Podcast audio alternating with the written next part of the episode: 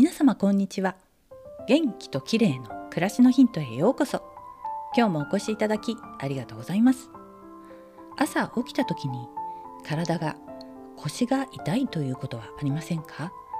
私は朝目が覚めると腰が固まっていて動くと痛いというか少しストレッチをしてからでないと動けないんです。これって年のせいかと思っていたんですが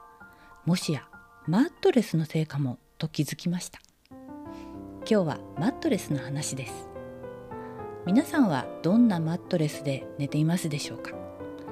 私はこのところベッドマットレスの上に柔らかい低反発のマットレスを敷いて寝ていたんです。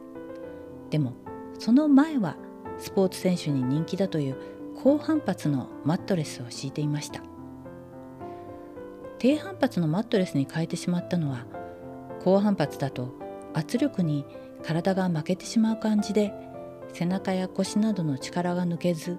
あまりリラックスして眠ることができなかったんですね。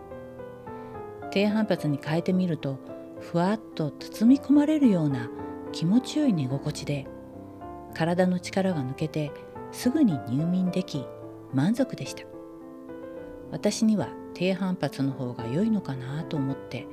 軽井沢でも同じ低反発のマットレスをベッドマットレスの上に敷いていたんですが最近体が固まるのが気になってきたんですね。低反発のマットレスは体が沈み込むため寝返りが打ちにくいという最大のデメリットがあるんです。確かに低反発にしてからは同じ姿勢で眠ることが多くなったような気がします。眠りは深くなって良いのですが長時間動かないことで関節に負担がかかってしまうんです。寝返りはとても重要なんですね。そこで試しに低反発マットレスを取り除きベッドマットレスの上に直に寝てみたんですが確かに朝起きた時に腰がスムーズだったんです。やっぱり低反発のマットレスが良くなかったのかもしれないと思い早速ベッドマットレスの上に敷く高反発のマットレスをネットで注文してしまいました。昔使っていた高反発のマットレスは私には硬すぎたのかもしれないと思い今回はマイルドな高反発のものを選んでみました。低反発と高反発それぞれ長所と欠点があり悩みますよね。でも腰痛がある場合は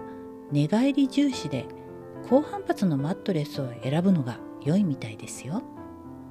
高反発のマットレスが届いたらまたどんな感じかご報告したいと思います。今日は悩ましいマットレス選びについてでした。最後までお聴きいただきありがとうございます。またお会いしましょう。友吉ゆき子でした。